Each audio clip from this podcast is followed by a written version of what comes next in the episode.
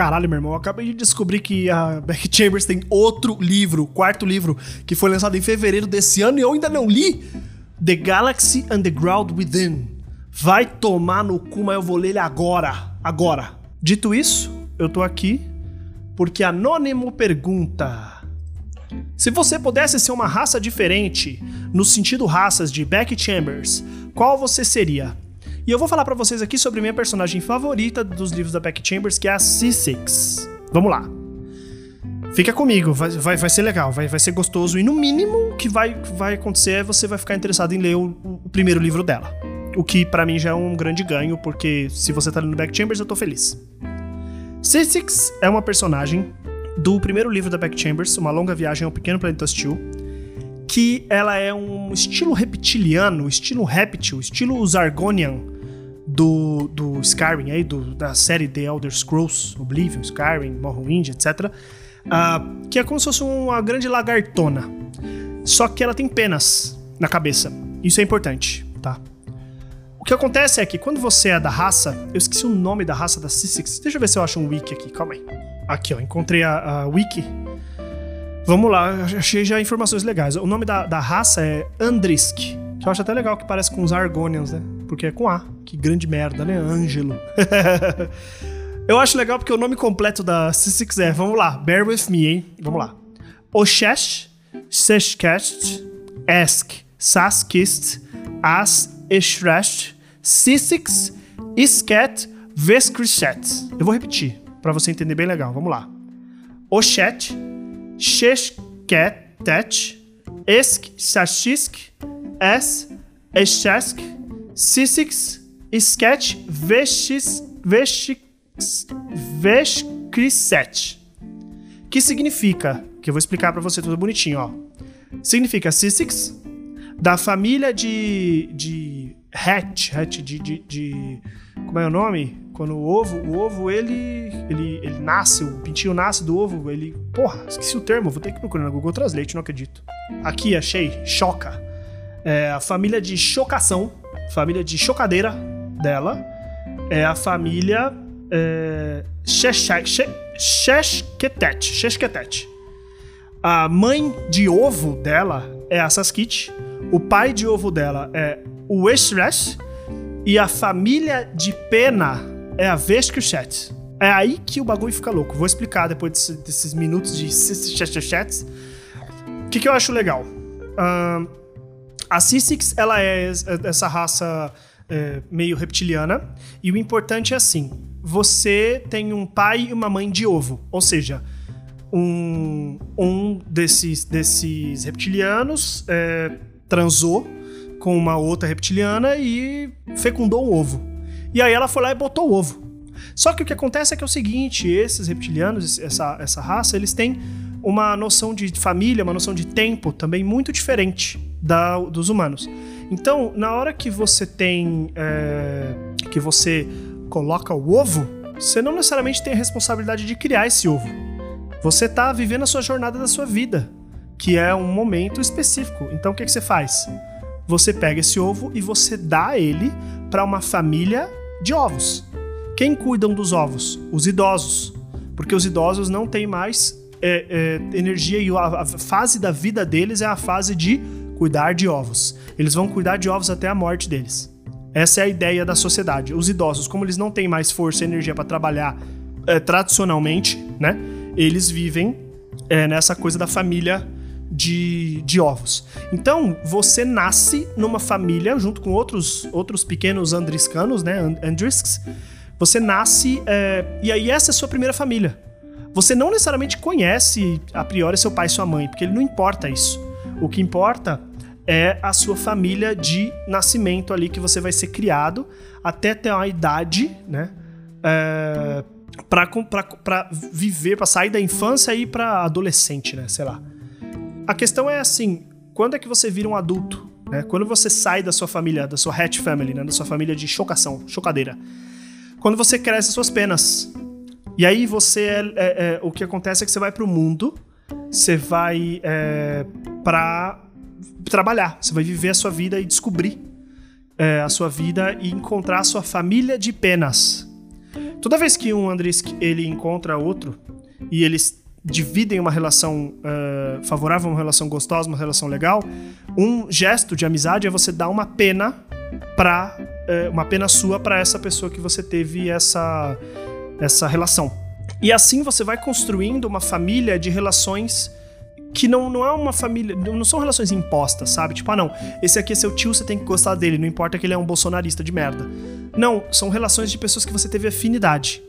A Sissix, por exemplo, ela tem a família, a Red Family dela, a Red Family, a Feather Family, né, que é a família de penas, essa Vescriset, que na tradução da língua dela significa Wayfarer, que é a nave que você acompanha no primeiro livro, certo?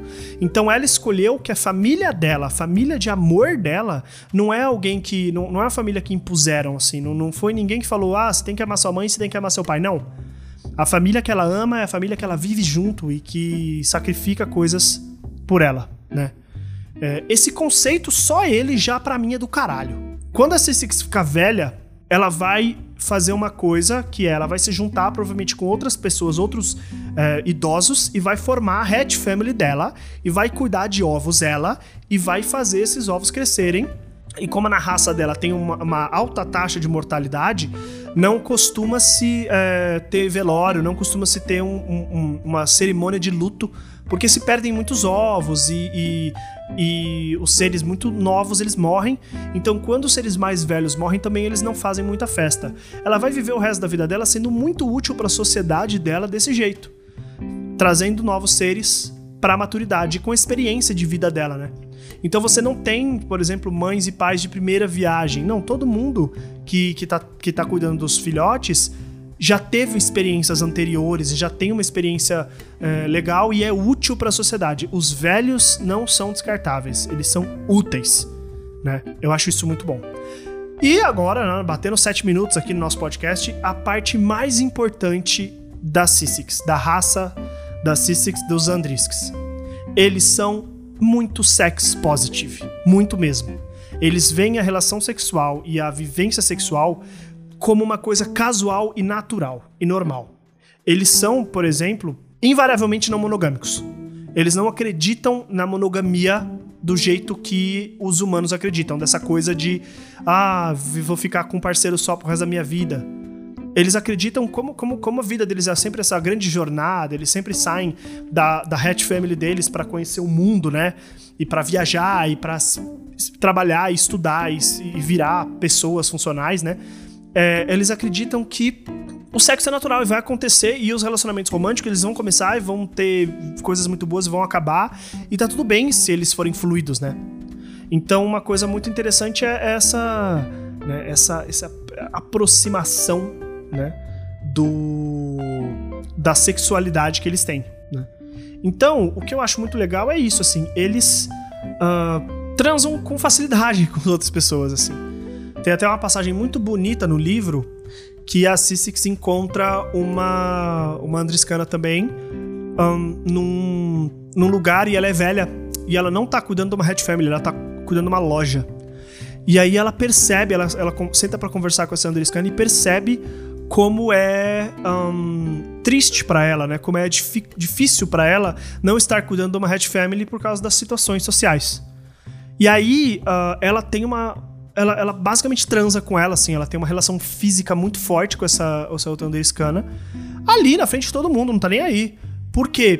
Porque pra elas é assim que funciona, demonstrar carinho de modo físico mesmo, né? Então é muito interessante como isso, assim. E também tem isso, né? Como existe uma taxa de mortalidade muito alta, transar e, transei e tô aqui com o ovo galado, né? Tô aqui com o ovo que foi fecundado, você vai levar pra uma Red Family, você não precisa cuidar dele. Então sua vida não vai mudar completamente porque você ficou grávida. Ou grávida, né? Enfim.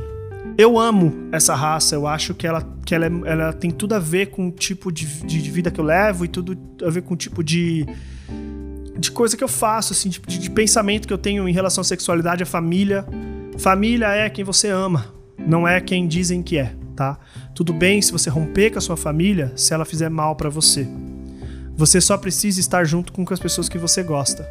Você é útil para a sociedade, independente se você for novo ou se você for velho. Há tempo para tudo na vida, sabe? Tem o tempo de plantar, o tempo de colher, como diz na Bíblia, né?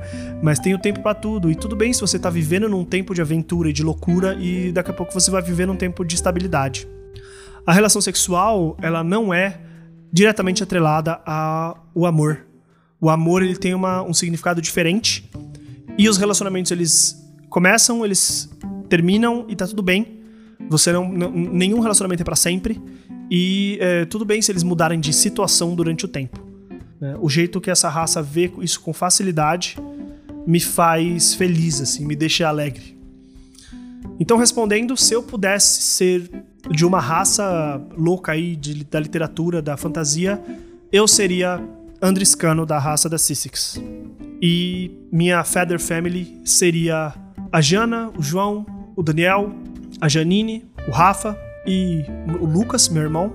Porque por mais que ele é meu irmão hoje na minha vida, andriscanamente falando, ele poderia ser até meu hatch brother, sabe? Mas ele faria com certeza a parte. E muito mais pessoas que com certeza eu vou esquecer. Que seriam pessoas que eu colecionaria as penas delas.